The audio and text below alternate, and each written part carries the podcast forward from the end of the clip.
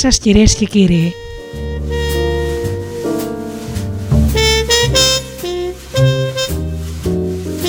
Είναι η εκπομπή «Άνθρωποι και Ιστορίες» με τη Γεωργία Αγγελή.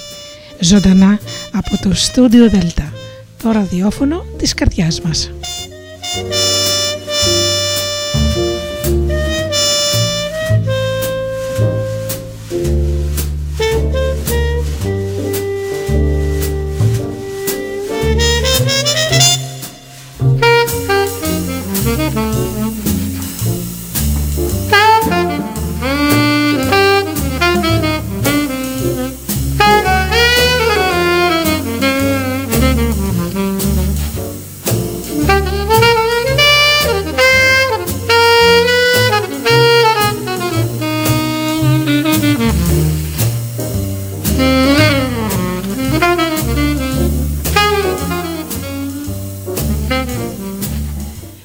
Καλησπέρα σας αγαπημένοι μου φίλοι και πάλι μαζί με την εκπομπή Άνθρωποι και Ιστορίες και σήμερα ένα ενδιαφέρον θέμα όπως πάντα.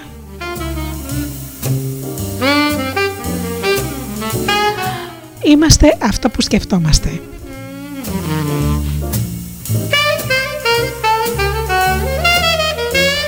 Πρώτα όμως ε, φίλοι μου να σας καλωσορίσω στο Studio Delta και να σας ευχαριστήσω όλους εσάς που πληκτρολογείτε www.studiodelta.gr και είσαστε εδώ μαζί μας στη σελίδα του σταθμού.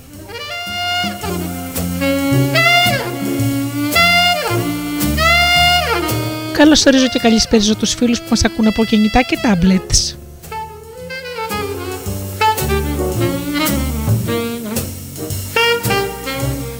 Και βεβαίως να ευχαριστήσω τους φίλους που μας ακούν από τις διάφορες μουσικές σελίδες στις οποίες φιλοξενούμαστε όπως είναι το Live24.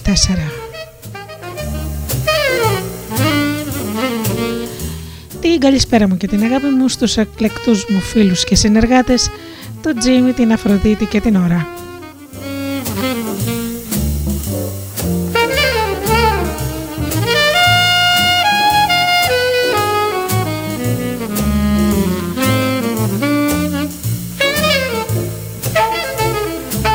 Τραγούδι για τη συνέχεια και ξεκινάμε την εκπομπή.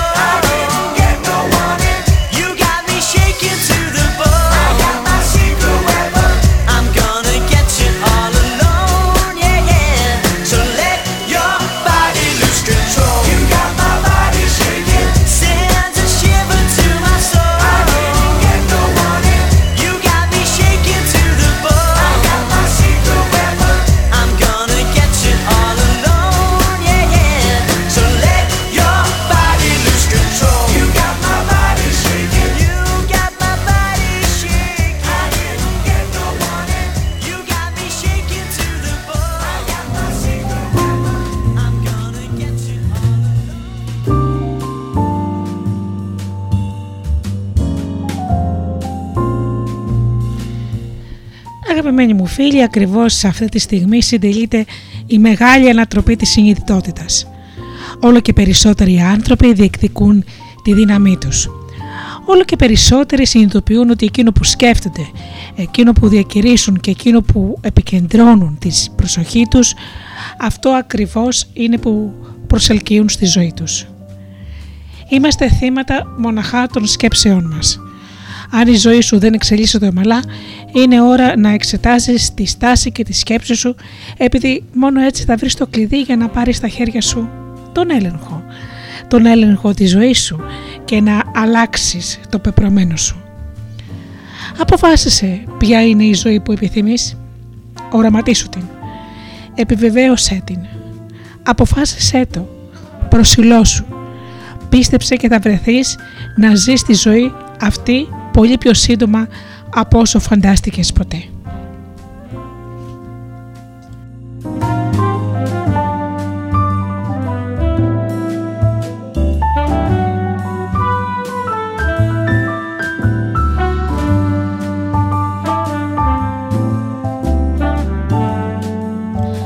Όταν καταλάβεις γιατί πράγμα μιλάω, θα διαπιστώσεις ότι είναι τόσο απλό που φαίνεται σαν να μην είναι αληθινό, μοιάζει σχεδόν αστείο. Τότε, αφού σταματήσεις να γελάς, είναι πολύ πιθανό να, να αναρωτηθείς γιατί σπατάλησες τόσα χρόνια σκληρής δουλειάς παλεύοντας με αντίξωες συνθήκες, όταν το μόνο που χρειαζόταν να κάνεις ήταν να αλλάξεις τον τρόπο της σκέψης σου. Ο κόσμος είναι απλά μια εκδήλωση των σκέψεων που επιλέγουμε. Επικεντρώσου στην αρρώστια, στη φτώχεια, στη δυστυχία και οι εμπειρίες σου θα είναι αυτομάτως ανάλογες.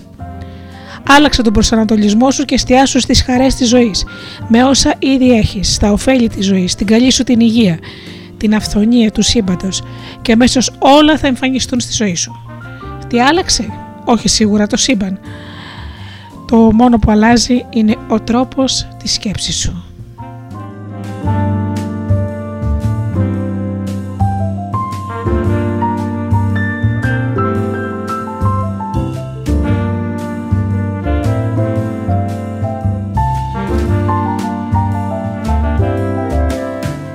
Ρίξε μια ματιά γύρω σου. Οι περισσότεροι άνθρωποι καθημερινά μοχθούν απεγνωσμένα για να επιβιώσουν ή για να αποδώσουν, να αποκτήσουν, να επιτύχουν. Πολλοί από εμάς τρέχουμε φρενιασμένα, επειδή πιστεύουμε ότι όσο πιο σκληρά προσπαθούμε, τόσο πιο αξιόλογοι θα γίνουμε. Γνωρίζω πολύ καλά για τι πράγμα μιλώ. Υπήρξα κι εγώ έτσι. Μεγάλωσα με αυτό το σκεπτικό. Ακριβώς όπως και εσύ έλαβα την ίδια εκπαίδευση και άκουσα τους ίδιους ισχυρισμούς που διαμορφώθηκαν ακριβώς για να δικαιολογηθεί ο αγώνας. Για παράδειγμα, η γνωστή φράση «Έτσι είναι η ζωή». Πρέπει να εργάζεσαι σκληρά για να τα καταφέρεις. Τα χρήματα δεν φυτρώνουν στα δέντρα. Η ζωή είναι μια πάλι. Αν προσπαθώ αρκετά, ίσως να με αγαπήσουν. Τα γυρατιά σημαίνουν αρρώστια και δυστυχία και ένα σωρό άλλα πράγματα. Με τέτοιες σκέψεις προσπαθούμε απελπισμένα να επιβάλλουμε το καλό στον περίγυρό μας, μέχρι ότου αργά ή γρήγορα συνειδητοποιήσουμε ότι τα πράγματα δεν λειτουργούν έτσι. Δεν μπορούμε να επιβάλλουμε στον κόσμο αυτό που εμείς θεωρούμε καλό. Ο πραγματικός πυρήνας της δύναμης βρίσκεται μέσα μας. Το ίδιο και η εσωτερική διεργασία. Εξέτασε τις σκέψεις και τις τάσεις σου, ξεφορτώσου τις συμπεριφορές που σε εξυπηρετούν και υιοθέτησε το είδους προσήλωσης στο οποίο θα διαμορφώσει τη ζωή που ποθείς να ζήσεις. Άφησε τον περίγυρό σου στην ησυχία του. Ο κόσμος γύρω σου μπορεί να φροντίσει τον εαυτό του. Μοιάζει με μαγική αποτύπωση. Οποιαδήποτε στιγμή το ζητήσεις θα λάβεις ένα ακριβές αντίγραφο αυτού που σκέφτεσαι. Ξέχνα λοιπόν το μόχθο, ξέχνα τις ταλαιπωρίες, ξέχνα τη φτώχεια, τις αρρώστιες, τη δυστυχία ξεκίνα την εσωτερική σου διεργασία και άρχισε να απολαμβάνεις τη ζωή σου τώρα αμέσως.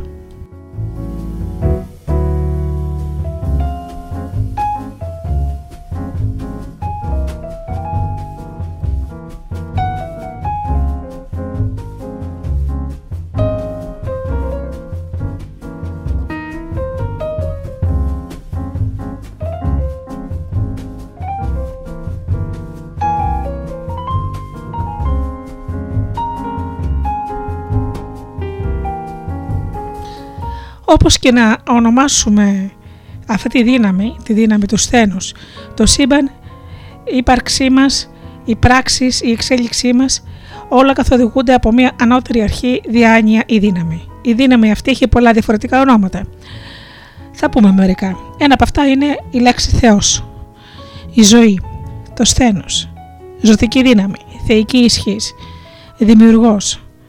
Για άλλες χώρες ο Βραχμάν, ή ο Αλάχ, ο Ταό, ο Ιαχωβάς, ο ουράνιος πατέρας, πρωταρχική αιτία, ζωτική αρχή, ανώτατη ύπαρξη, παρουσία, υπέρτατο θεϊκή παρουσία, ζωογόνος αρχή, κοσμικός νους, ζωτικό πνεύμα, ανώτερος εαυτός.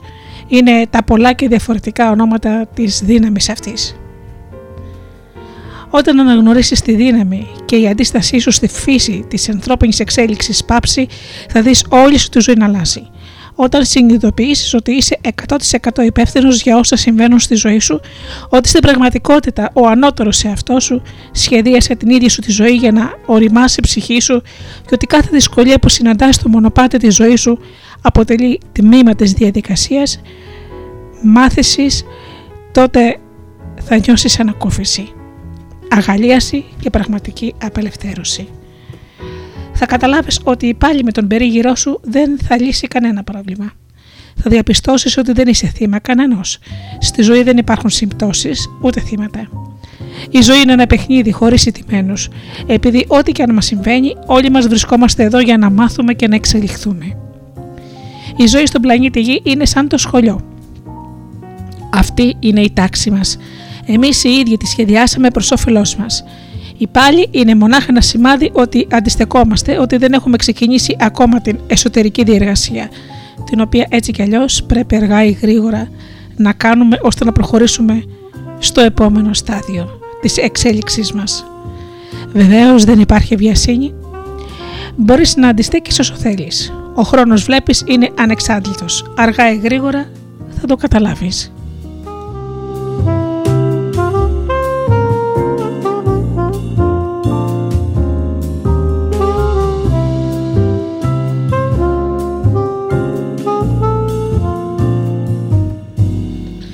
Οτιδήποτε στη ζωή σου, στη δική μου ζωή, όπως και στη ζωή όλων των ανθρώπων προέρχεται από το απέραντο σύμπαν.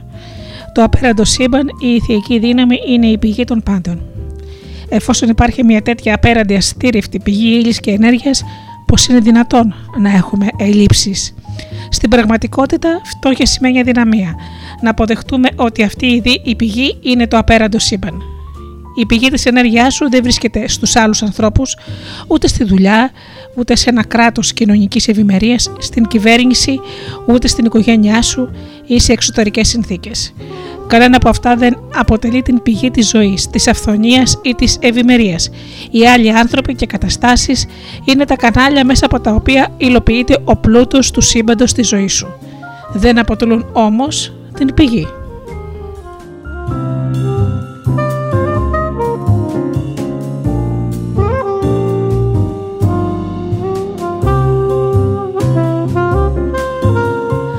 Αποδέξου την αληθινή πηγή της ζωής και της αυθονίας και άνοιξε την καρδιά και το νου σου στο ανώτερο καλό.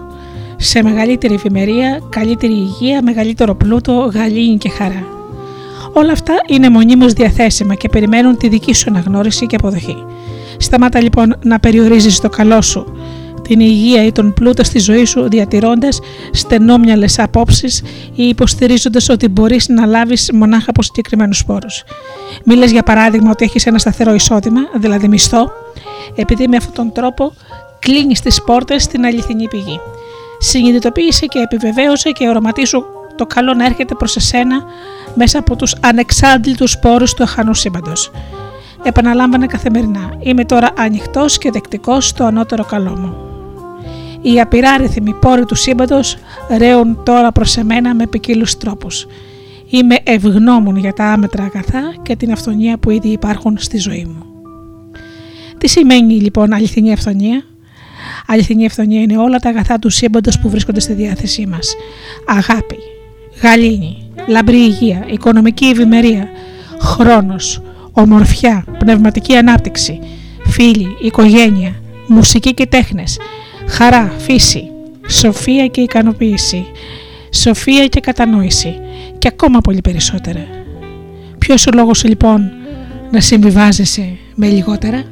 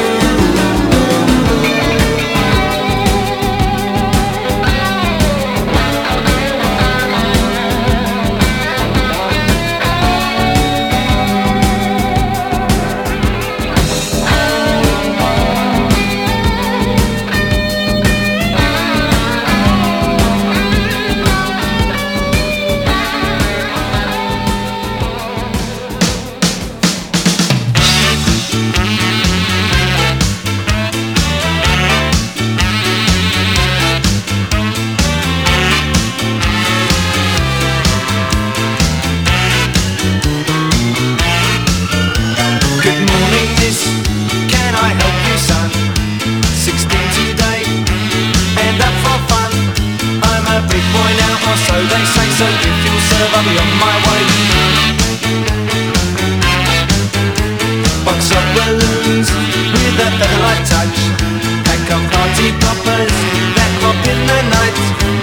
I took much of hairspray, plastic glitters, clay on a corner's edge, just walked in.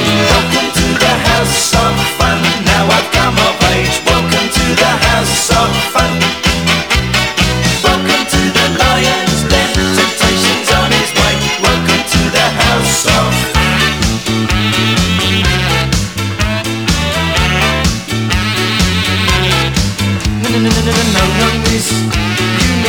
Misunderstood. Sixteen big boy, fight in my manhood. I'm up to date on the dates, two days. Hope if you serve, I'll be on my way. Welcome to the house of fun. Now I've come of age. Welcome to the lion's den. Temptation's on his way. Welcome to the house of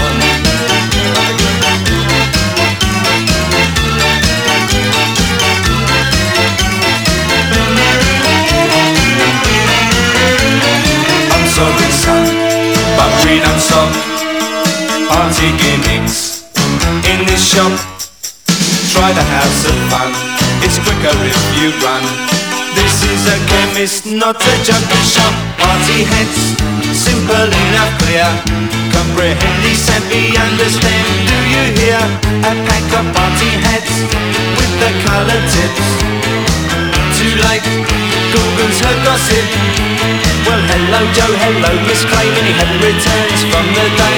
Welcome to the house of fun. Now I've come of age. Welcome to the house of fun. Welcome to the lion's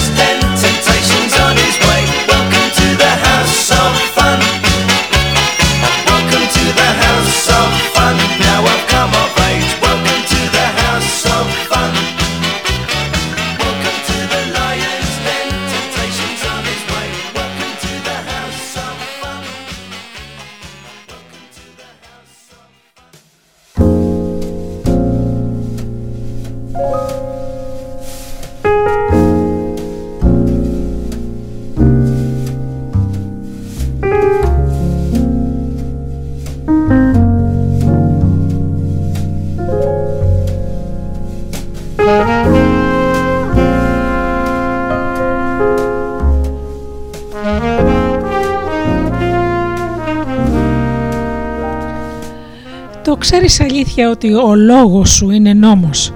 Ότι αυτά που λες ακόμα και απερίσκεπτα καμιά φορά γίνονται η πραγματικότητά σου. Είμαι σίγουρη ότι οι άνθρωποι θα ήταν πολύ προσεκτικοί αν γνώριζαν τη δύναμη των λέξεων που λέγανε, τη δύναμη του λόγου. Βλέπεις κάθε λέξη που ξεστομίζεις ή γράφεις είναι μια επιβεβαίωση. Επιβεβαιώνω σημαίνει κυριολεκτικά αναγνωρίζω και βεβαιώνω την αλήθεια ενός πράγματος. Όταν επιβεβαιώνεις κάτι δίνεις μορφή στη σκέψη σου. Δυστυχώς, πολλοί άνθρωποι, εμείς συνειδητοποιώντας τη δύναμη των λόγων τους, επιβεβαιώνουν για τον εαυτό τους έλλειψη, ένδια, ασθένεια και δυστυχία. Όταν παραπονιούνται και με ψημερούν, διακηρύσουν και διαμορφώνουν την ίδια δυστυχία, έλλειψη, πόνο και θλίψη που τόσο πολύ απεχθάνονται. Είσαι το μοναδικό άτομο μέσα στο νου σου. Εσύ αποφασίζεις τώρα αυτή τη στιγμή να ελέγξεις τα λόγια σου τόσο τα γραπτά όσο και τα προφορικά και έτσι να πάρεις στα χέρια σου τον έλεγχο του πεπρωμένου σου. Εξάλλου μόνος εσύ έχεις την ευθύνη για όσα σκέφτεσαι και λες. Κανείς δεν μπορεί να σε αναγκάσει να ξεστομίσεις λόγια αρνητικά. Η απόφαση είναι αποκλειστικά δική σου. Αν λοιπόν θέλεις να αλλάξεις τη ζωή σου, ανάλαβε την ευθύνη των λόγων σου αμέσως. Από τη στιγμή που θα αποκτήσεις επίγνωση για τη δύναμη του λόγου σου, πολύ γρήγορα θα μπορέσεις να διακρίνεις γιατί οι ζωές των άλλων ανθρώπων είναι όπως είναι. Άκουσε μόνο πως μιλάνε. Τα λόγια τους φανερώνουν πολλά. Όσοι παραπονιούνται, όσοι επικεντρώνονται διαρκώς στη μιζέρια, βαριγκομούν με τις δυσκολίες της ζωής τους, όντως ζουν ζωές γεμάτες εμπόδια. Η ζωή τους είναι ακριβώς αυτό που δηλώνουν. Εκείνοι που διακηρύσουν τη χαρά, την, την ευτυχία, την επιτυχία και την αγάπη, εκείνοι που μιλούν με λόγια θετικά, που ομολογούν ότι τους συμβαίνουν καλά πράγματα, ζουν ζωές χαρούμενες, επιτυχημένες, συναρπαστικές και γεμάτες αγάπη. Εν αρχή είναι ο λόγος. Έτσι ξεκινάει λοιπόν το Ευαγγέλιο του κατά Ιωάννη. Η βίβλος όπως και άλλα αρχαία κείμενα μιλά για την δύναμη των λέξεων. Μαθαίνουμε ότι τα λόγια μας αποτελούν τη δημιουργική δύναμη του σύμπαντος είτε για το καλό είτε για το κακό. Πολλές σύγχρονες τεχνικές της ψυχολογίας παραδέχονται επίσης την δύναμη των λέξεων. Ο νευρογλωσσικό προγραμματισμός, για παράδειγμα, μια αποτελεσματική τεχνική για τον επαναπρογραμματισμό της νοητικής μας τάσης, βοηθά τους ανθρώπους να αλλάξουν τα συμπεριφορικά τους πρότυπα. Ένα σημαντικό εργαλείο του νευρογλωσσικού προγραμματισμού για να γίνουν κατανοητά τα συμπεριφορικά προγράμματα είναι η παρατήρηση των λέξεων που χρησιμοποιούν οι άνθρωποι. Τα μάντρας, δηλαδή η χρήση ιερών λέξεων, έχουν επίσης στόχο να επαναπρογραμματίσουν το νου και το σώμα μας σε αυξημένα επίπεδα υγείας και ευτυχίας μέσα από την επανέλειψη λέξεων δύναμης. Το πασίγνωστο μάντρα που ακολουθεί ανήκει στον Γάλλο γιατρό Εμίλ Κουέ και έχει στόχο να βοηθήσει τους ανθρώπους να θεραπεύσουν τον εαυτό τους από κάθε είδους πάθηση και ψυχολογικά προβλήματα. Ο Κουέ, ο οποίος υπήρξε γιατρός στην πόλη Νανσί της Γαλλίας, θεράπευσε με επιτυχία χιλιάδες ασθενείς με το μάντρα αυτό που θα ακούσετε. Το μόνο που χρειάζεται να κάνεις είναι το να, να το επαναλαμβάνεις φωναχτά 15 φορές συνεχώς, 3 φορές την ημέρα, κάθε μέρα. Η επανάληψη βοηθά να αντιποθεί το μάντρα στον υποσυνείδητο νου, ο οποίος δρά ανάλογα χωρίς να εμπλέκεται λογική μέσα. Κάθε μέρα με κάθε τρόπο γίνομαι όλο και καλύτερα. Δεν είναι πολύ απλό. Ας το επαναλάβουμε.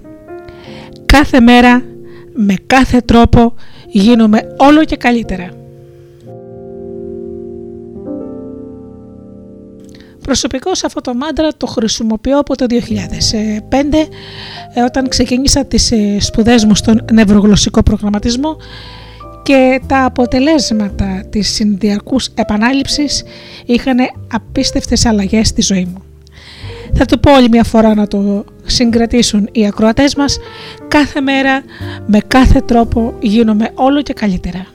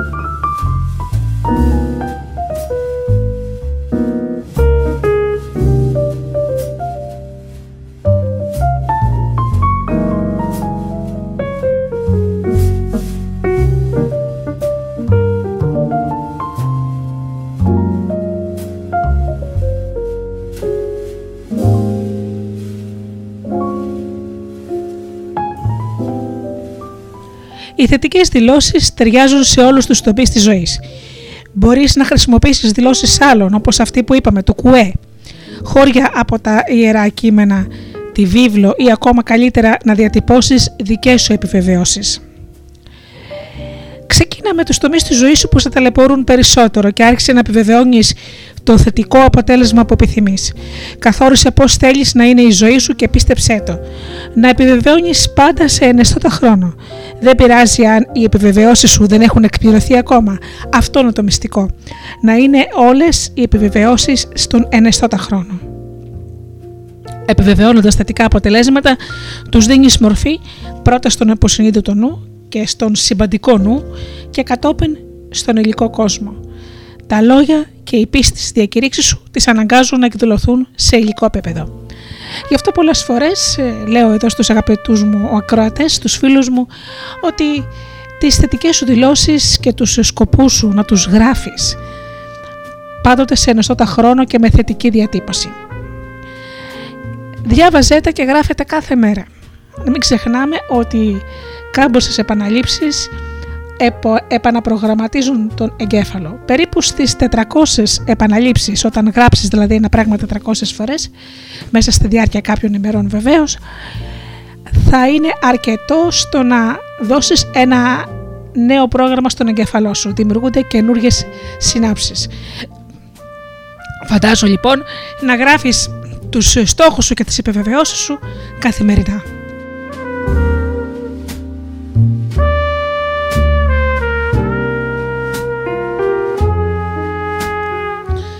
Πρότεινω να επαναλαμβάνεις τις επιβεβαιώσεις σου φωναχτά κάθε πρωί και βράδυ, για 5 λεπτά περίπου, αλλά και κατά τη διάρκεια της ημέρας, αν υπάρχει χρόνος. Πολλοί δάσκαλοι και θεραπευτές υποστηρίζουν επίσης ότι κάθε σημαντική δήλωση πρέπει να επαναλαμβάνεται 15 φορές τη σειρά, επειδή έτσι ενεργοποιήσει και εσύ ο ίδιος και προσδίδει την εκάστοτε δήλωσή σου στην απαραίτητη ισχύ. Η επανάληψη του Πάτερ ημών φωναχτά 15 φορές τη σειρά είναι επίσης μια εξαιρετική ισχυρή δήλωση.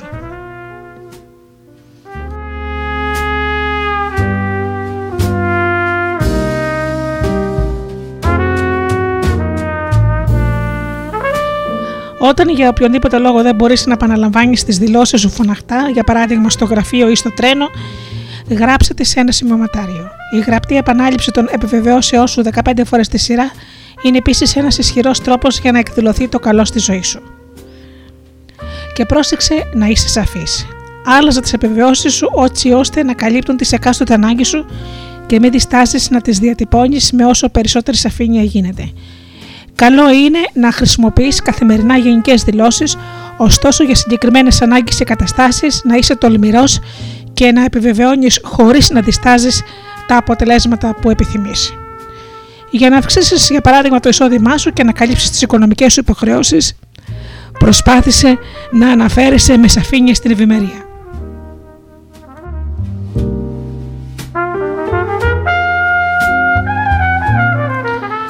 Ένα παράδειγμα δήλωσης είναι: Είμαι ένα πλούσιο τέκνο του απέραντος σύμπαντος. Η αυθονία εκδηλώνεται τώρα στη ζωή μου και εκπληρώνω τις οικονομικές μου υποχρεώσεις εύκολα και αβίαστα. Έχω άμεσα στη διάθεσή μου και εδώ να αναφέρεις ένα ποσό το οποίο εσύ θεωρείς κατάλληλο και πρόσεξε μη διστάσεις. Μη λες ότι είναι αδύνατον, δεν είναι τίποτα αδύνατον. Για προβλήματα υγείας διαμόρφωσε τις δικές σου προσωπικές δηλώσεις που ανακαλύπτουν τις συγκεκριμένες ανάγκες ή χρησιμοποίησε γενικές δηλώσεις όπως αυτές που ακολουθούν και αφορούν υγεία και θεραπεία. Μπορείς για παράδειγμα να πεις «Το σώμα μου είναι γερό και υγιές». Κάθε μέρα η δύναμη και η ζωτικότητα αναζωογονούν κάθε μόριο, κύτταρο και όργανο του σώματός μου. Κάθε μέρα, με οποιονδήποτε τρόπο, γίνομαι όλο και πιο υγιής. Επίσης, μπορείς να γράφεις και να λες: Αγαπώ το σώμα μου και νιώθω ευγνωμοσύνη για την άψογη λειτουργία του. Κάθε κύτταρο και μόριο του σώματός μου ακτινοβολεί υγεία και ζωτικότητα. Είμαι ευγνώμων για την καλή μου υγεία, δύναμη και ζωτικότητα. Χαίρο εξαιρετικής υγείας τώρα.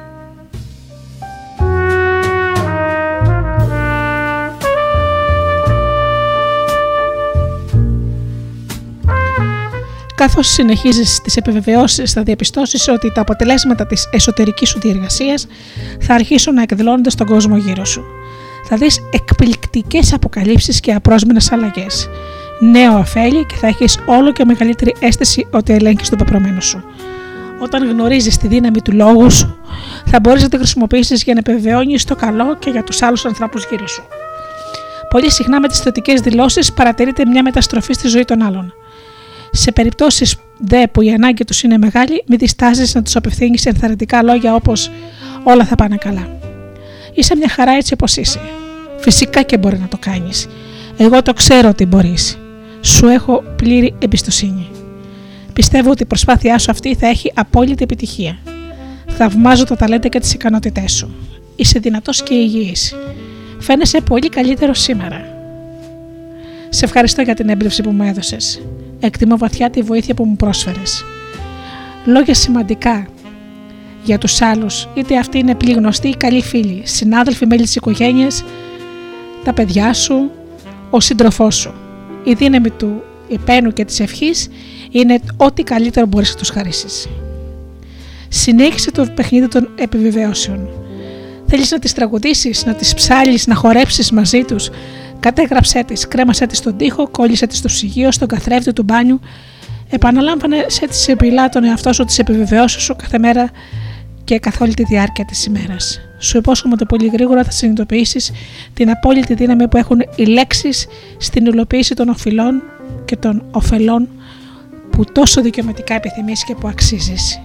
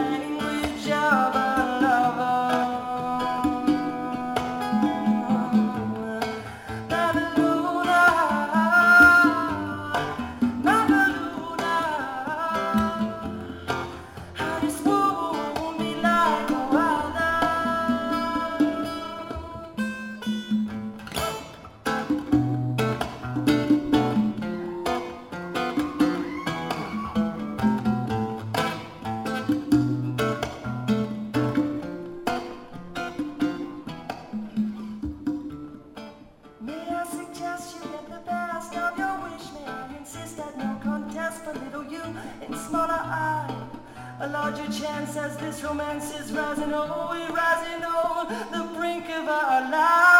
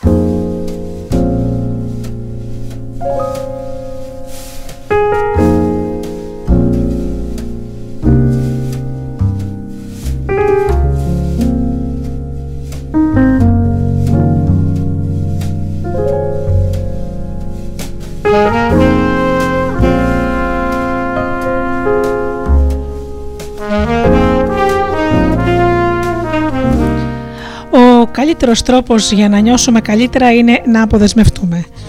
Όλοι μας μεταφέρουμε υπερβολικά φορτία. Πράγματα που δεν χρειαζόμαστε, πράγματα που μας καταβάλουν και εμποδίζουν να υλοποιηθεί το καλό στη ζωή μας. Όταν αποδεσμεύεσαι γίνεσαι πιο ελαφρύς. Η αποδέσμευση είναι ένας υπέροχος τρόπος για να αυξήσεις την ενέργειά σου. Οι τρόποι για να γίνει αυτό είναι δύο ειδών. Νοητική και συναισθηματική αποδέσμευση και φυσική αποδέσμευση. Πάμε πρώτα στην νοητική και συναισθηματική. Όταν τρέφουμε αρνητικά συναισθήματα για ανθρώπους, χώρους, πράγματα, καταστάσεις, γεγονότα, αυτό που συμβαίνει στην πραγματικότητα είναι ότι συνδεόμαστε με αυτά με δεσμούς άρρηκτους. Μπορεί να βρίσκεσαι στην άλλη άκρη του κόσμου, όταν όμως μισείς κάποιον είναι σαν να κάθετε παρέα μαζί σου στο ίδιο δωμάτιο και να μονομαχείτε. Ποιος σημειώνεται από τέτοια αρνητικά συναισθήματα, Μα φυσικά εσύ. Εσύ είσαι αυτός που υποφέρει, επειδή εσύ τρέφεις τα αρνητικά συναισθήματα. Τα δικά σου σωθικά είναι αυτά που κατατρώγονται. Τα αρνητικά συναισθήματα όχι μόνο σε κάνουν να νιώθεις άσχημα, αλλά μπορεί επίσης να βλάψουν την υγεία σου και να, προ... να προκύψουν τελικά ασθένειες, όπως το έλκος, παθήσεις της καρδιάς, υψηλή πίεση και καρκίνος. Και αυτά είναι τα πιο ενδεικτικά γιατί υπάρχουν και άλλες παθήσεις. Έτσι λοιπόν η αποδέσμευση από αρνητικά συναισθήματα προς ανθρώπους, χώρους, πράγματα, καταστάσεις, γεγονότα και ούτω καθεξής, εκτός το ότι σε κάνει να νιώθεις ε, καλύτερα, συμβάλλει επίσης στη θεραπεία σοβαρών παθήσεων.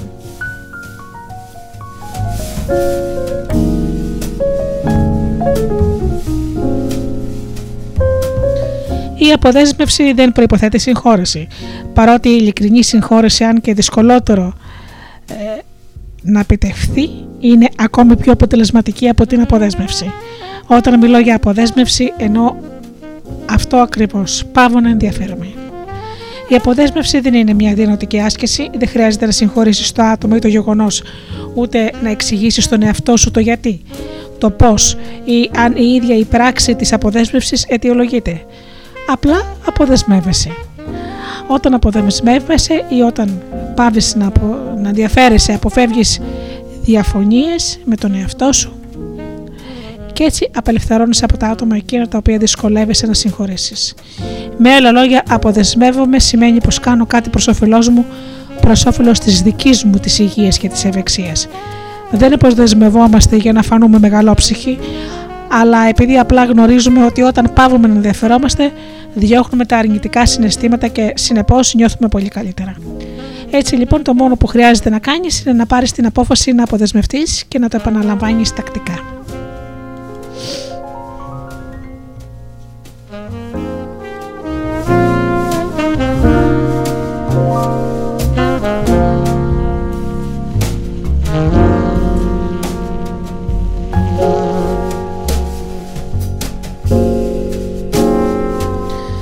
Και βεβαίως αξίζει να σημειωθεί ότι πολύ συχνά οι άνθρωποι που εργάζονται με τις θετικές επιβεβαιώσεις που λέγαμε πριν δεν έχουν αναμενόμενα αποτελέσματα παρά μονάχα όταν αρχίσουν να αποδεσμεύονται από τα πρόσωπα και τις καταστάσεις που τους πηγαίνουν πίσω.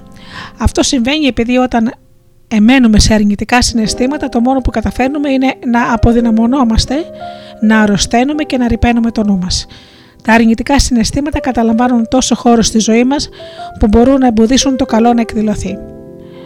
Όταν εργαζόμαστε με θετικές επιβεβαιώσεις, πασχίζουμε να υλοποιήσουμε νέα ωφέλη στη ζωή μας. Ασκήσου στην αποδέσμευση δηλώνοντας φωναχτά ή γραπτά οποιαδήποτε από τις παρακάτω επιβεβαιώσεις που προτιμάς. Α πάμε να δούμε λοιπόν μερικές χρήσιμες δηλώσεις αποδέσμευσης.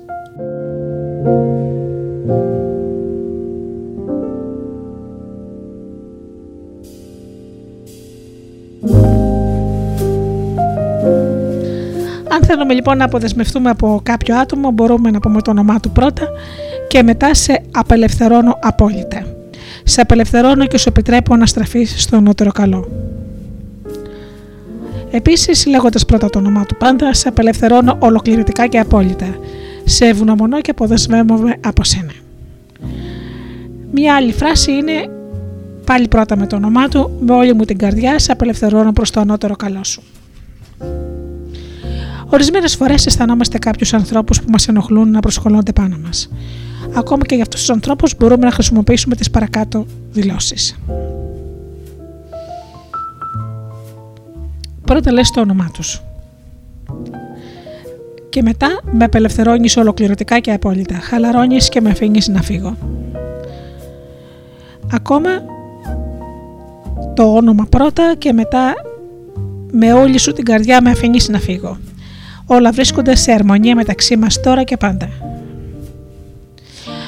Αν σε προβληματίζει μια κατάσταση ή κάποιο γεγονός, μπορείς να πεις «Με όλη μου την καρδιά και ολοκληρωτικά απελευθερώνω» και εδώ λες την κατάσταση, τη συνθήκη, το γεγονός, οτιδήποτε θέλεις και μετά χαλαρώνω και αποδεσμεύομαι. Απελευθερώνω τώρα οποιοδήποτε συνήθει συνθήκες ή σχέσεις στη ζωή μου που δεν εξυπηρετούν πλέον το ανώτερο καλό μου. Αποδεσμεύομαι πλήρως και ολοκληρωτικά για το ανώτερο καλό όλων. Το πιο σημαντικό είδος απελευθέρωσης πολύ συχνά αφορά τα προσφυλή μας πρόσωπα. Συναισθήματα για παιδιά ή για σύντροφο, τα οποία μας κάνουν κτητικούς ή μας οθούν να κυριαρχούμε ή να ελέγχουμε το άλλο άτομο στο όνομα της αγάπης. Αυτά είναι πάντοτε καταστροφικά.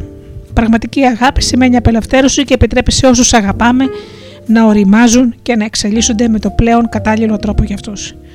Ίσως χρειαστεί για ένα παράδειγμα να αποδεσμευτούμε έναν πολύ αγαπημένο γιο ή κόρη προς το ανώτερο καλό του ή το καλό της με οποιοδήποτε τρόπο είναι καλύτερος για το παιδί και όχι για εσάς. Αυτού του είδους η αποδέσμευση όχι μόνο επιφέρει γαλήνη και αρμονία και σε κάθε περίπτωση, αλλά ενδυναμώνει τη σχέση μας με όλα μας τα αγαπημένα πρόσωπα. Σε αυτές τις περιπτώσεις μπορείς να πεις «Σε απελευθερώνω ολοκληρωτικά και απόλυτα προς το ανώτερο καλό σου. Σε αγαπώ και σε αφήνω να φύγεις. Είμαστε και οι δυο εντελώς ελεύθεροι.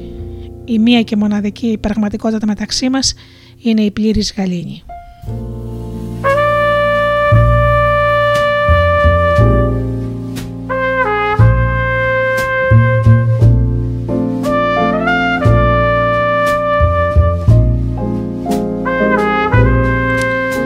Ορισμένες φορές χρειάζεται να απελευθερώσουμε ένα πρόβλημα, μια κατάσταση που μας ενοχλεί καιρό. σω σπαταλάμε πολύ συναισθηματική και νοητική ενέργεια με σκέψεις και ανησυχίες, ενώ στην πραγματικότητα αυτό που χρειαζόμαστε είναι να αποδεσμευτούμε. Απελευθερώνοντας το πρόβλημα ή την κατάσταση, επιτρέπουμε να βρεθεί πλέον η κατάλληλη λύση. Οι σκέψεις και οι ανησυχίες το μόνο που κατορθώνουν είναι να εμποδίζουν την επίλυσή του. Σε τέτοιες περιπτώσεις μπορείς να πεις με όλη μου την καρδιά απελευθερώνω ολοκληρωτικά και μετά ονόμασα το πρόβλημα ή την κατάσταση. Επιτρέπω να βρεθεί η λύση προς το ανώτερο καλό όλων των εμπλεκομένων. Για να υπάρξει χώρος για καινούργια ωφέλη στη ζωή σου, είναι επίσης πολύ σημαντικό να αποδεσμευτείς και σε φυσικό επίπεδο. Όλοι μας έχουμε την τάση να συλλέγουμε πράγματα ακόμα και αν δεν τα χρειαζόμαστε ή δεν τα χρησιμοποιούμε. Αν έχεις κάποιο σωματικό, νοητικό ή συναισθηματικό πρόβλημα, σου συνιστώ να αποδεσμεύσεις όσα περισσότερα μπορείς, ακόμα και σε φυσικό επίπεδο. Όπως είναι ρούχα, χαρτιά, βιβλία, έπιπλα ή άλλα αντικείμενα που δεν χρησιμοποιείς πια ή που δεν σου αρέσουν. Μπορείς να τα χαρίσεις ή να τα πετάξεις.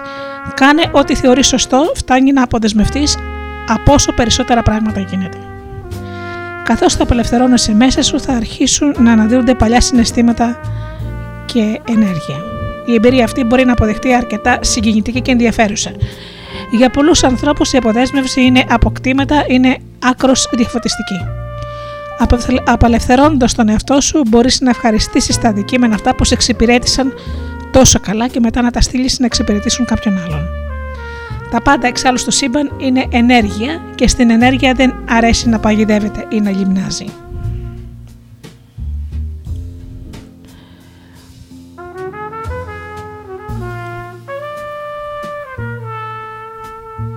Η ενέργεια αρέσκεται να ρέει. Όσο για σένα θα νιώσεις πολύ καλύτερα όταν τις επιτρέψεις να ρέει. Όλες οι παθήσεις οφείλονται κατ' ουσία σε συμφόρηση και κάθε θεραπεία οφείλεται κατ' ουσία σε ροή.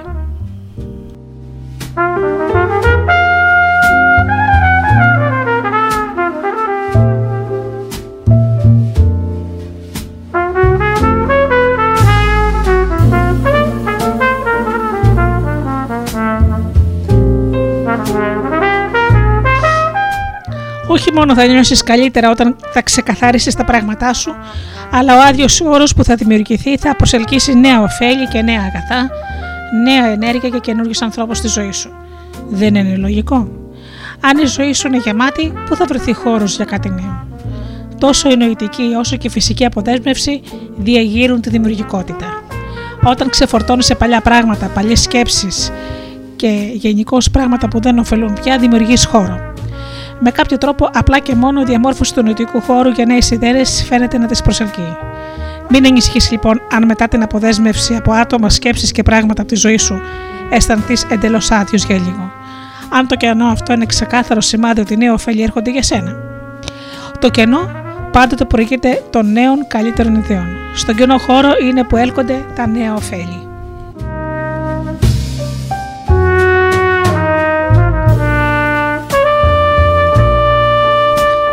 Το ίδιο ισχύει και για τις σχέσεις. Μπορούμε να αγαπάμε και να σεβόμαστε τους άλλους και παρόλα αυτά να τους ξεπερνάμε. Αυτό δεν σημαίνει ότι τους απορρίπτουμε, απλά εξελισσόμαστε. Οι άνθρωποι δεν εξελίσσονται πάντα με τον ίδιο τρόπο ή με την ίδια ταχύτητα. Στην πραγματικότητα θα πρέπει να ευχαριστούμε και να ευγνωμονούμε όσους μοιράστηκαν μαζί μας χρόνο και ενέργεια. εμπειρίες και χώρα. Αυτό δεν σημαίνει ότι δεν μπορούμε και ότι δεν θα έπρεπε να προχωράμε. Όταν με αγάπη αποδεσμευόμαστε από ανθρώπους έτσι ώστε όλοι να μπορούν να συνεχίσουν να εξελίσσονται με τον καλύτερο δυνατό τρόπο, τότε κάνουμε χώρο για νέες σχέσεις και για καινούργια άτομα στη ζωή μας. Όταν αμφιβάλλεις, αποδεσμεύσου. Όταν έχεις λοιπόν αμφιβολίες για κάτι, όταν νιώθεις αναστατωμένος, όταν αντιμετωπίζεις προβλήματα που φαίνονται άλυτα ή όταν υποφέρεις από κάποια πάθηση, εξασκήσου κάθε μέρα στην απελευθέρωση. Είναι σίγουρο ότι τα αποτελέσματα θα σε εκπλήξουν.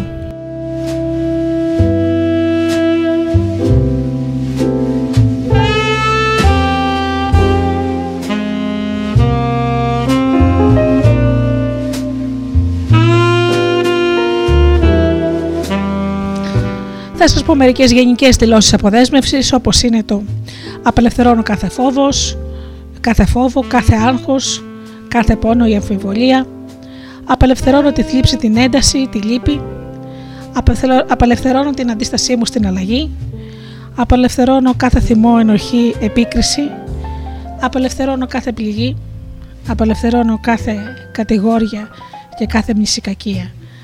Απελευθερώνω τα αρνητικά πρότυπα συμπεριφοράς μου. Απελευθερώνω τι αρνητικές σκέψεις και κάθε πάλι. Απελευθερώνω τα παλιά πρότυπα και κάθε περιορισμό. Απελευθερώνω όλες μου τις αρνητικές πεπιθήσεις.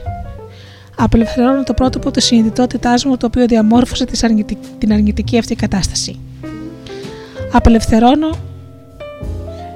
και λες μετά για παράδειγμα το, για κάποιο διαμέρισμα για τη δουλειά σου ή κάποια σχέση. Μπορεί επίσης να πεις ευγνωμονώ τον ή την και πείτε το όνομα του ατόμου της κατάστασης και, και του ή της επιτρέπω να φύγει.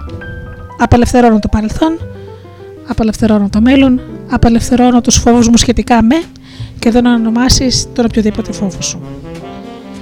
Να επιλέγεις τις επιβεβαιώσεις εκείνες που ταιριάζουν στις ανάγκες σου και να τις επαναλαμβάνεις φωναχτά 15 φορές τη σειρά, πολλές φορές καθημερινά. Μπορείς επίσης να τις επαναλαμβάνεις από μέσα σου 15 φορές τη σειρά ή να τις γράφεις σε ένα σημειωματάριο. Μεγαλύτερη δύναμη έχουν τα λόγια αποδεσμεύσεις που προφέρονται φωναχτά, ωστόσο οι σιωπηλές και οι γραπτές επιβεβαιώσεις είναι εξίσου αποτελεσματικές, ειδικότερα όταν βρίσκεσαι στη δουλειά σου ή κάπου πριν από το επόμενο ε, επαγγελματικό ραντεβού σου, για παράδειγμα, όπου είναι δύσκολο να περπατάς επαναλαμβάνοντας φωναχτά 15 φορές τη σειρά Απελευθερώνω κάθε φόβο και αμφιβολία. Απελευθερώνω την ένταση λόγου χάρη. Μπορείς λοιπόν να τα γράψεις. Ξεκίνα λοιπόν να απελευθερώνεις οτιδήποτε σε πονάει, οτιδήποτε σε πάει πίσω, είτε σχέση, είτε άνθρωπο, είτε πράγμα, είτε κατάσταση.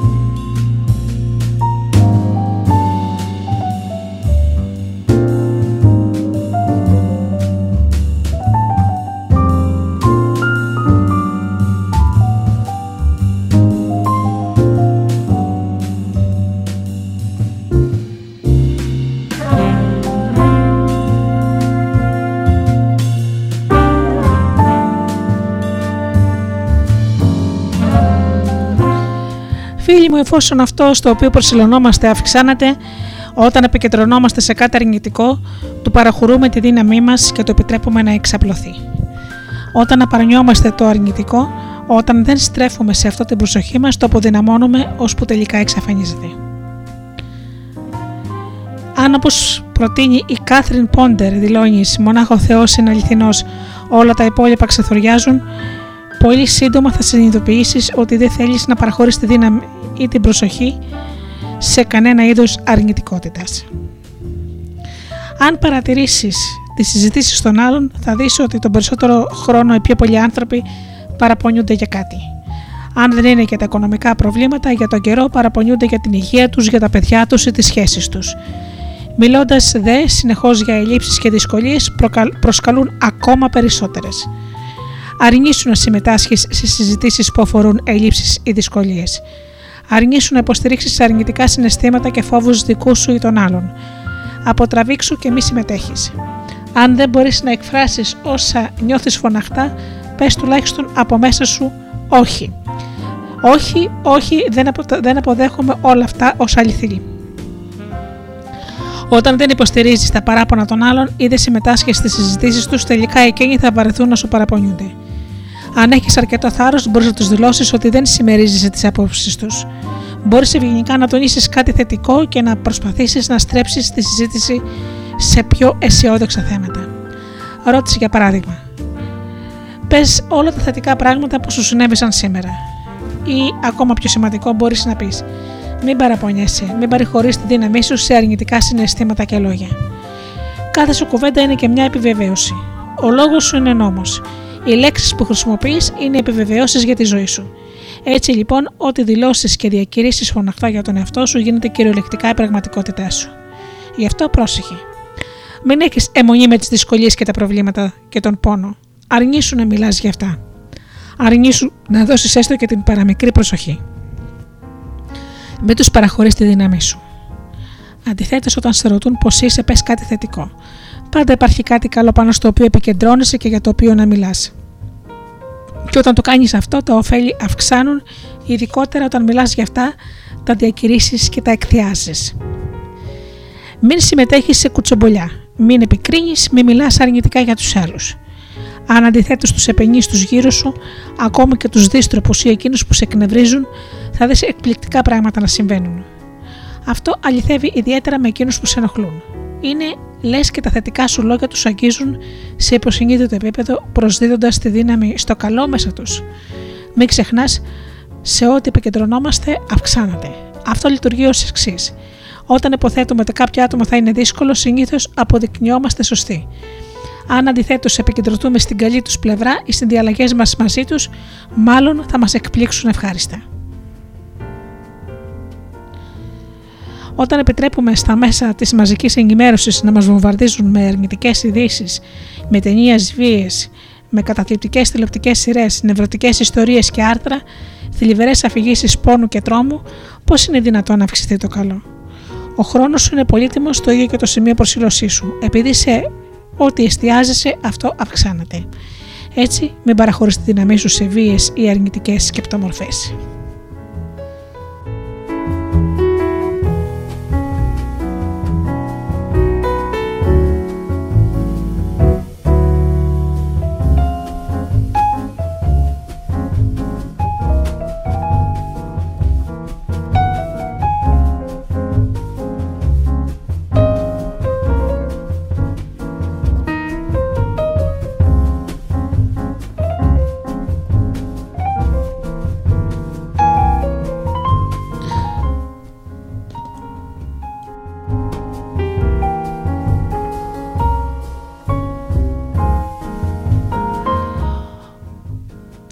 Έχουμε πει ήδη όταν επικεντρώνεσαι στις ελλείψεις στη ζωή, προσελκύουμε στη ζωή μας όταν παραπονιόμαστε και επικεντρωνόμαστε στην έλλειψη πόρων, στα χρέη, στους αναπαρκείς μισθούς, στην υψηλή φορολογία, στο υψηλό κόστος ζωής κλπ. Πες όχι σε αυτούς του είδους τις συζητήσεις. Μην παραχωρείς τη δύναμή σου σε τέτοιου είδους σκέψεις. Αντιθέτως, όταν οι άλλοι μιλούν για ελλείψεις, πες τουλάχιστον από μέσα σου, αν δεν μπορείς φωνακτά, ότι δεν πιστεύεις σε αυτές.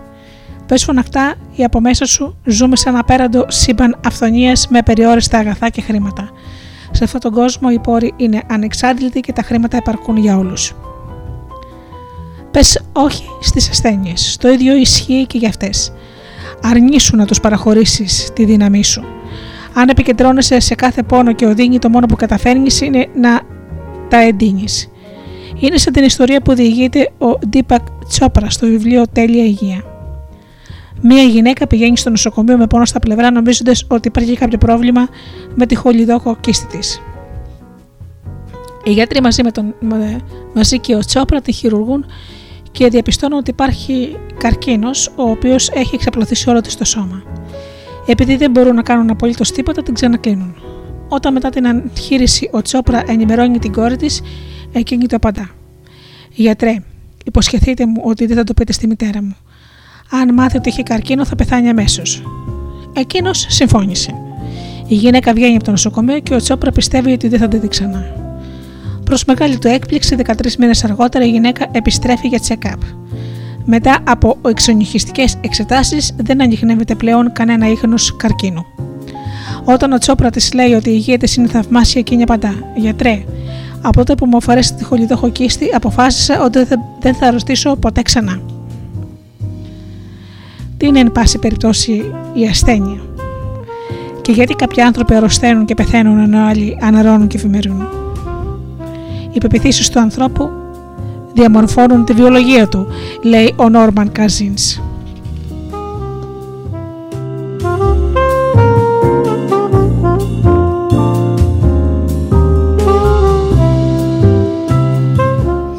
Το σώμα και το μεντικό του σύστημα επηρεάζονται σε μεγάλο βαθμό από την νοητική μας τάση. Έχει υποδεχτεί επιστημονικά ότι οι καταθλιπτικές σκέψεις εξασθενίζουν τον αμυντικό σύστημα, ενώ οι χαρούμενες σκέψεις μας αποδυναμώνουν.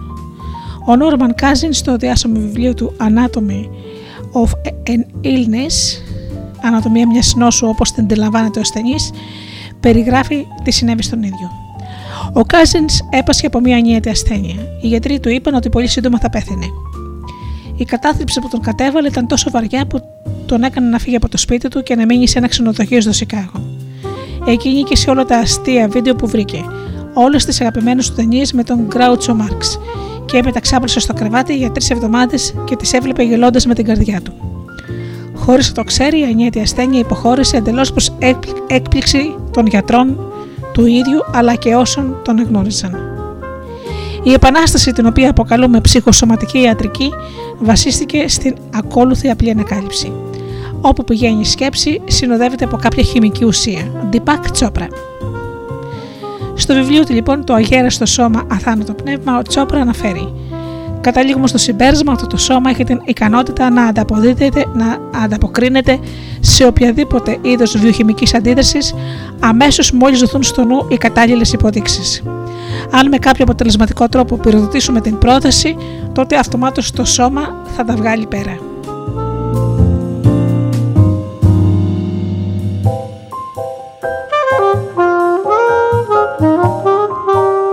οι περισσότεροι άνθρωποι δυσκολεύονται να διώξουν τις αρνητικές τους σκέψεις, ιδιαίτερα όταν αντιμετωπίζουν προβλήματα. Η αποκήρυξη όμως των αρνητικών σκέψεων σε τέτοιες περιπτώσεις είναι επιτακτική.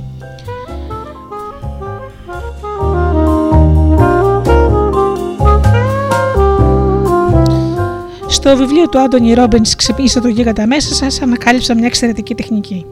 Για 10 μέρες απαγορεύεται να ασχοληθείς με οποιοδήποτε είδους αρνητική, περιορισμένη ή ενισχυτική σκέψη για, ένα, για περισσότερο από ένα λεπτό.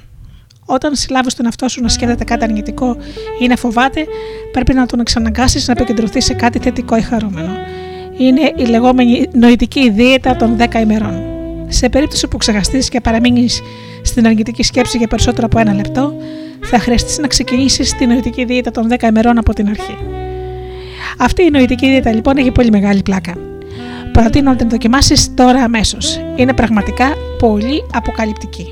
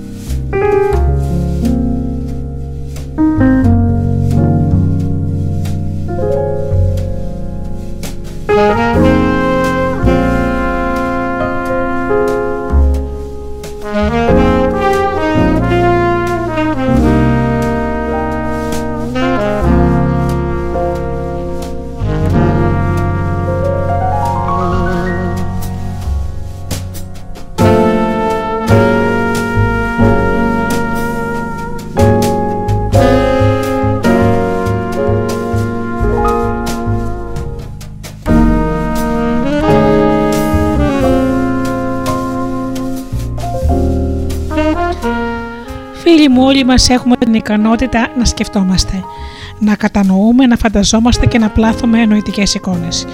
Είτε συνειδητά είτε όχι, βλέπουμε διαρκώς εικόνες με τα μάτια του νου. Αυτό ονομάζεται νοερή απεικόνηση ή οραματισμός. Η σημασία αυτού του φαινομένου είναι τεράστια.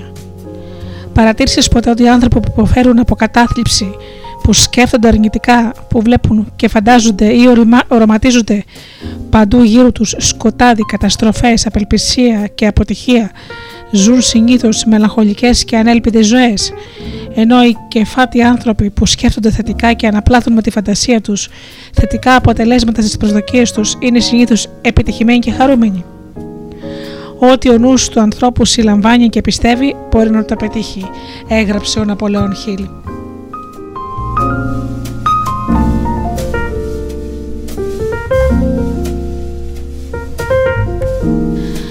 Καλά νέα είναι ότι μπορούμε να μάθουμε με ποιο τρόπο δαμάζεται η δύναμη της φαντασίας, έτσι ώστε να διαμορφώσουμε τη ζωή που θέλουμε να ζήσουμε.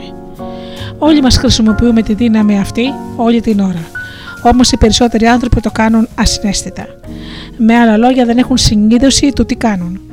Δεν έχουν επίγνωση ότι συνεχώς φαντάζονται και οραματίζονται διάφορα πράγματα για τον εαυτό τους, για τους άλλους και για τον κόσμο γενικότερα.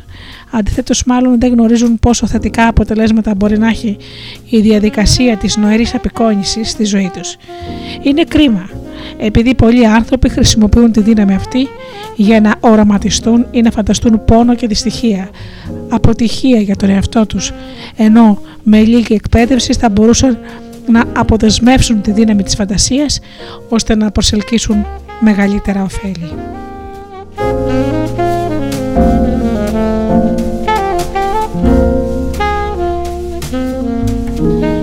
Η δύναμη της νεωρής απεικόνησης επηρεάζει επίσης την υγεία μας. Όπως έχει αποδειχτεί επιστημονικά, κάθε σκέψη δημιουργεί ή πυροδοτεί μια βιοχημική αντίδραση στο σώμα. Αυτός είναι και ο λόγος που τόσο δάσκαλοι, τόσοι δάσκαλοι από το χώρο των ανθρωπίνων δυνατοτήτων όπως ο Χωσέ Σίλβα, ο Καρλ Σίμοντον, η Λουίζ Χέι, ο Μπέρνι Σίγκελ, ο Ουέιν Ντάιερ, ο Στιούαρντ Βάιλντ, ο Ντίπακ Τσόπρα και άλλοι υποστηρίζουν ότι αν μάθουμε να προκαλούμε ή να προγραμματίζουμε τον εαυτό μας και το υποσυνείδητο νου μας με θετικές προθέσεις, το σώμα μας αυτόματα θα εκπληρώσει τις προθέσεις αυτές. Ε, Δυστυχώς όμως οι περισσότεροι άνθρωποι κάνουν το αντίθετο. Είναι τόσο σημαντικό να θυμόμαστε ότι η πρόθεση είναι η ενεργή σύντροφος της προσοχής. Οι παλιές μας προθέσεις διαμόρφωσαν ξεπερασμένους προγραμματισμούς οι οποίοι φαίνεται ότι μας ελέγχουν. Αυτό που στα αλήθεια συμβαίνει όμως είναι ότι η δύναμη της πρόθεσης μπορεί να αφεπνιστεί οποιαδήποτε στιγμή και μπορείτε συνειδητά να προγραμματίσετε το νου σας χρησιμοποιώντας την δύναμη της πρόθεσής σας.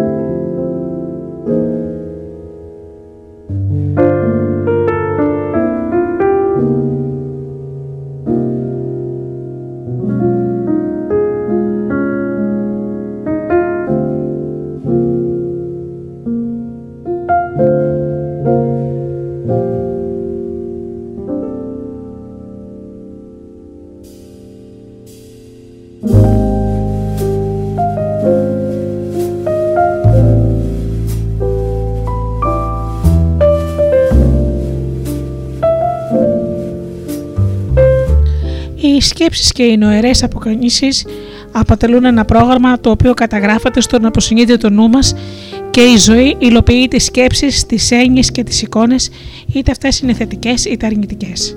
Η ζωή μας είναι στην πραγματικότητα η φυσική εκδήλωση όσων διαδραματίζονται στο νου μας. Οι επίμονες σκέψεις για ασθένεια προκολούν ασθένεια. Οι επίμονες σκέψεις για υγεία φέρνουν υγεία.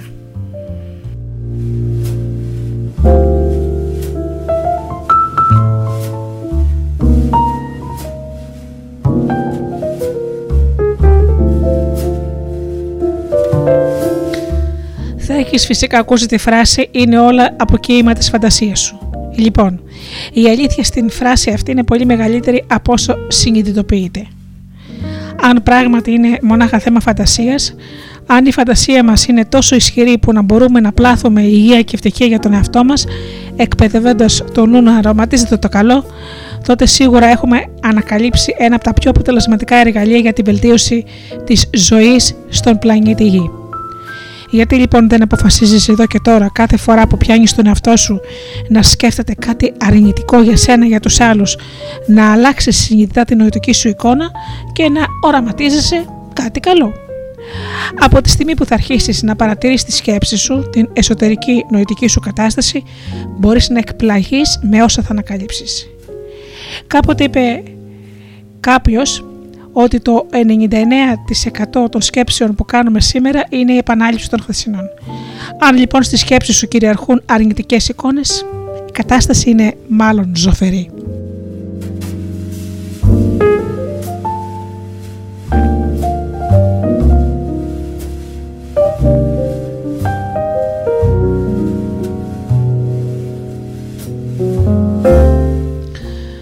Πέρα από, τις, από το να ξεκινήσεις να αποκτάς επίγνωση του εσωτερικού σου διαλόγου και συνειδητά να προσπαθείς να τον μετατρέψεις σε θετικό, μπορεί επίσης να εφαρμόσεις συγκεκριμένες ασκήσεις για να εκπαιδεύσεις και να καλλιεργήσεις την ικανότητα να οραματίζεσαι αίσια αποτελέσματα και για να επαναπρογραμματίσεις τον εαυτό σου, το σώμα και τη συμπεριφορά σου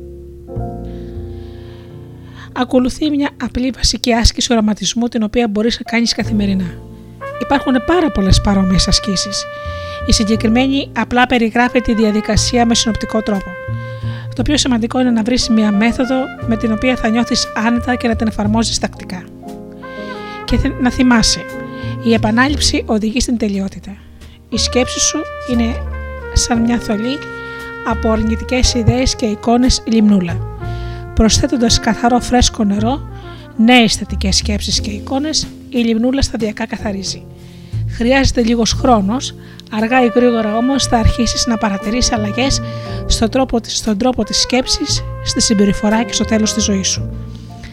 Για καλύτερα αποτέλεσματα, ειδικά αν δεν έχεις πείρα, κάνε την ίδια άσκηση οροματισμού καθημερινά για ένα μήνα. Τόσο περίπου είναι ένας ο χρόνος που χρειάζεται ο συνείδητος νους για να αποδεχτεί νέες εικόνες μετά τις 30 ημέρες μπορείς να επικεντρωθείς σε ένα διαφορετικό αντικείμενο ή σε κάποιο άλλο τομέα της ζωής σου.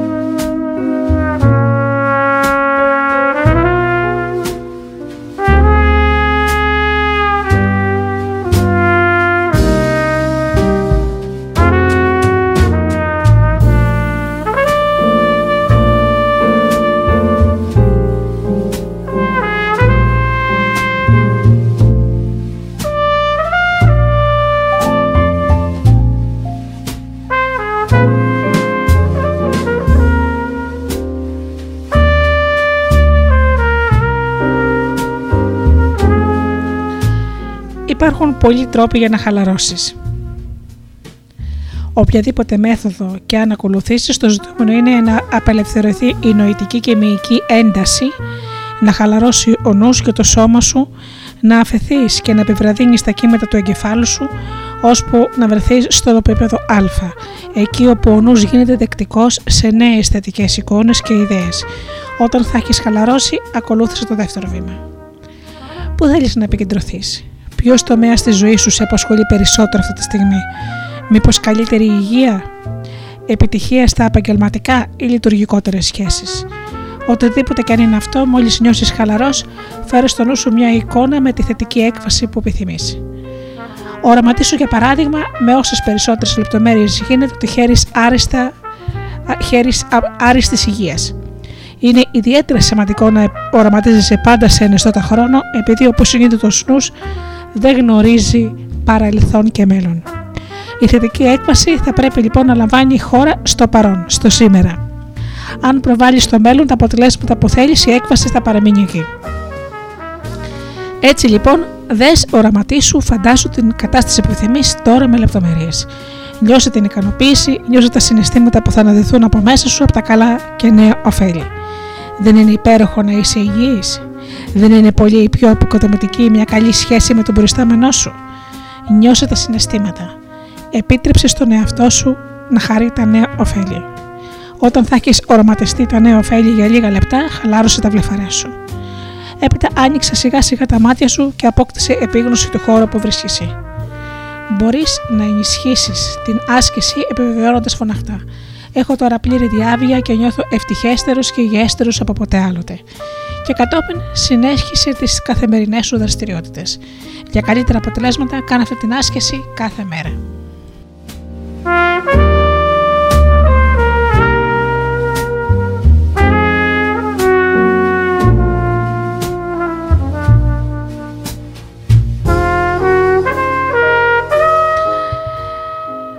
Έμαθα την τεχνική του τροχού της στίχης από την Κάθριν Πόντερ.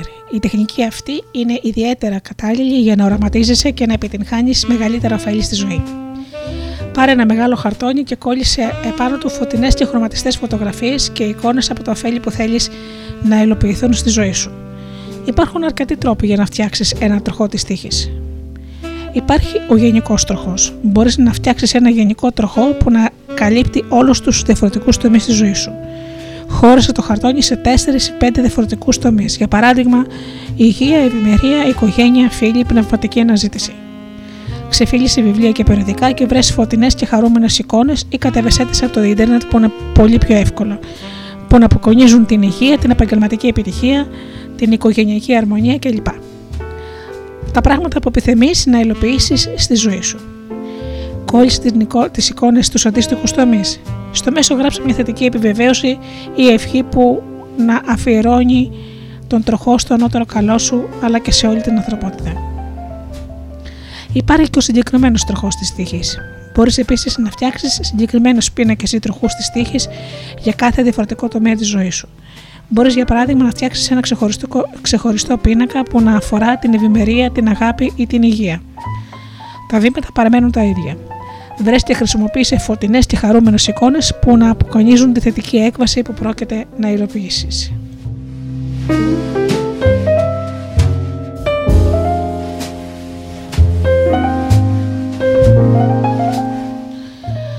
Όταν φτιάχνεις ένα τροχό της τύχης, μην τον δείχνεις στους άλλους και μην μιλάς για αυτόν. Βάλε τον κάπου που να μην φαίνεται. Δεν χρειάζεται να πείσει στους άλλους ότι αυτό που πιστεύεις είναι το σωστό για σένα. Δεν τους αφορά. Και το τελευταίο πράγμα που θέλεις είναι οι επικρίσεις ή τα αρνητικά σχόλια που εν τέλει μπορεί να σε αποδυναμώσουν. Κοίτα τον τροχό κάθε μέρα. Αφιέρωνα καθημερινά λίγα λεπτά για να κρατάς στα χέρια σου τον πίνακα ή να τον κοιτάς. Να είσαι προσεκτικός. Η δύναμη της νοηρής απεικόνησης είναι πανίσχυρη, γι' αυτό να επιλέγεις φωτογραφίες με προσοχή. Μην ξεχνάς ότι απεικονίζεις αυτό που θέλεις να υλοποιηθεί στη ζωή σου. Μην χρησιμοποιείς περιοριστικές, σκοτεινές ή αρνητικές φωτογραφίες. Διάλεξε φωτεινές, εντυπωσιακές, χαρούμενε, πολύχρωμες. Φρόντισε βεβαίως ο πίνακά σου να μην μπουκώσει με άτακτα κολλημένες εικόνες, επειδή κάτι τέτοιο θα προκαλέσει σύγχυση. Μην συμβιβάζεσαι. Η άσκηση αυτή δεν είναι διανοτική, άρα δεν χρειάζεται να λειτουργείς ορθολογιστικά όσον αφορά τα ωφέλη που οραματίζεσαι. Απεικόνισε αυτό που εσύ θέλεις. Και όχι εκείνο που θέλουν οι άλλοι για σένα ή αυτό που νομίζεις πως θα έπρεπε ή θα μπορούσες να έχεις. Άκουσε τη σοφία της καρδιάς σου και απεικόνισε αυτό που πραγματικά αποθείς να υλοποιηθεί στη ζωή σου. Χρώματα. Χρησιμοποίησε χρωματιστικά χαρτόνια, χρωματιστά χαρτόνια για διαφορετικούς τομείς. Πράσινο ή χρυσό για την ευημερία. Λευκό ή κίτρινο για την πνευματική ανάπτυξη και κατανόηση. Πορτοκαλί ή έντονο κίτρινο για την υγεία και την ενεργητικότητα. Μπλε για διανοτικά επιτεύγματα. Ροζ για αγάπη και αρμονία. Ευλόγησε τον πίνακά σου. Αφιέρωσέ τον στο ανώτερο καλό, τοποθετώντας πάνω του ένα πνευματικό σύμβολο ή μια ευχή. Η τεχνική του τροχού της τύχης θα σε βοηθήσει να οραματίζεσαι και να αποδέχεσαι νοητικά τα νέα ωφέλη που θέλεις να έλθουν στη ζωή σου. Καθώς αυτά θα υλοποιούνται και η ζωή σου θα αλλάζει, είναι πολύ φυσικό να θελήσεις να φτιάξεις νέους τροχούς οι οποίοι θα ταιριάζουν με τα νέα δεδομένα. Αν δυσκολεύεσαι να φτιάξεις ένα μεγάλο τροχό της τύχης ή αν θέλεις ένα τροχό που μπορείς να τον έχεις πάνω σου, φτιάξε ένα μυστικό σημειωματάριο. Ακολούθησε την ίδια τεχνική, όπως και για το μεγάλο πίνακα. Κόλλησε στο σημειωματάριο φωτεινές και εντυπωσιακές εικόνες και γράψε ολόγερα επιβεβαιώσεις και ευχές. Όταν έχεις χρόνο, μελέτα τις εικόνες ώστε ο νους σου να παραμένει θετικός και προσιλωμένος στα νέα σου ωφέλη.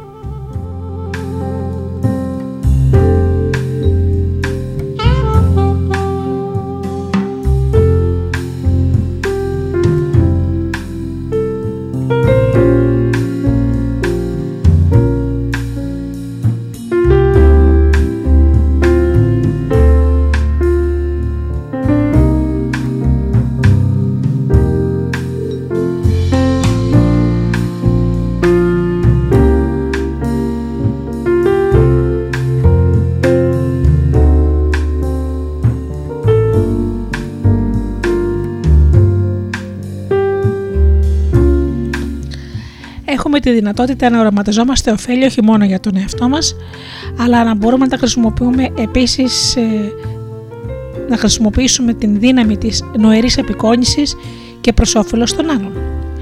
Αφιέρωσε λίγα λεπτά για να αναλογιστείς πώς βλέπεις και πώς οραματίζεις τη ζωή εκείνων που σε στενοχωρούν. Αν υπάρχει κάποιος άρρωστος συγγενής, μήπως βλέπεις την κατάσταση της υγείας του να επιδεινώνεται; Τον βλέπεις σε ένα σκοτεινό υπνοδωμάτιο σε ένα θάλαμο νοσοκομείου; Βλέπεις μπροστά του ακόμα περισσότερες δυσκολίες, πόνο και βάσανα, ή μήπως τον φαντάζεσαι να ανακτά τι δυνάμεις του. Μήπως κάθε φορά που τον σκέφτεσαι τον βλέπεις να αναρώνει χωρίς δυσκολίες. Αρνείσαι να δώσεις σημασία στην ασθενειά του. Τον φαντάζεσαι κεφάτο, χαρούμενο, δυνατό και υγιή. Βλέπεις το χαμόγελο να επιστρέφει στο πρόσωπό του και ένα τραγούδι να βγαίνει από τα χείλη του. Ακόμα και αν αυτή δεν είναι η παρούσα κατάσταση, ακόμα και αν κάτι τέτοιο δεν ισχύει ακόμα, δοκίμασε να φαντάζεσαι ζωντανές θετικές εικόνες υγείας και, ευτυχία, και ευτυχίας για τους άλλους, ακριβώς όπως θα έκανες για σένα τον ίδιο. Όταν λοιπόν σκέφτεσαι τους άλλους, είτε αυτοί βρίσκονται κοντά είτε μακριά, γιατί να μην χρησιμοποιείς τη δύναμή σου για να οραματίζεσαι το δικό τους καλό; Οι σκέψεις μας πάντα λειτουργούν ως δονήσεις και επηρεάζουν τους ανθρώπους γύρω μας. Αυτός είναι και ο λόγος που οι θετικές εικόνες για τους άλλους λειτουργούν ευεργετικά σε αόρατο επίπεδο. Μην υποτιμάς τη δύναμή σου να υλοποιείς ωφέλη σε κάθε κατάσταση για τους άλλους ανθρώπους.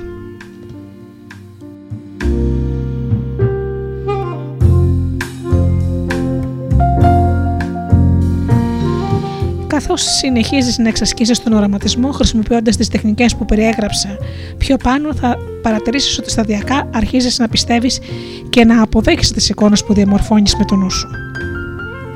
Θα παρατηρήσεις ότι η πίστη και η αποδοχή θα σε κάνουν να νιώθεις καλά τόσο συναισθηματικά όσο και νοητικά. Τότε είναι η ώρα των εκπλήξεων, επειδή όταν φτάσεις σε αυτό το στάδιο, θαυμαστά πράγματα θα αρχίσουν να συμβαίνουν σε σένα και στους άλλους. Οι οραματισμοί σου γίνονται πραγματικότητα. Συγχαρητήρια. Μόλις κέρδισες το λαχείο που λέγεται παιχνίδι της ζωής.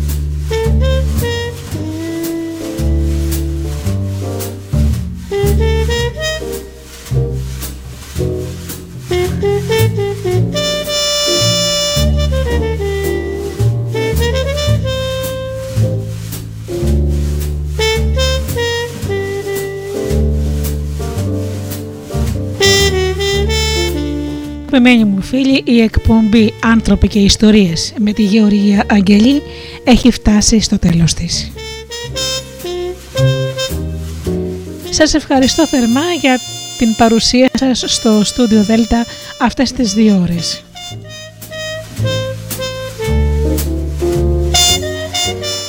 Ραντεβού την επόμενη Παρασκευή στις 8 το βράδυ, όπως πάντα με άνθρωποι και ιστορίες στο στούντιο Δέλτα.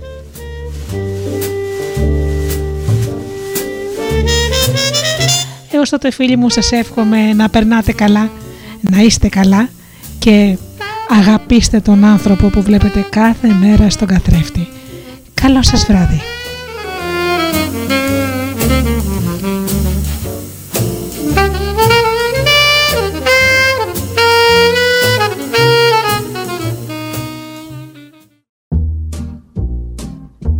Οι stars προσπαθούν να είναι προσγειωμένοι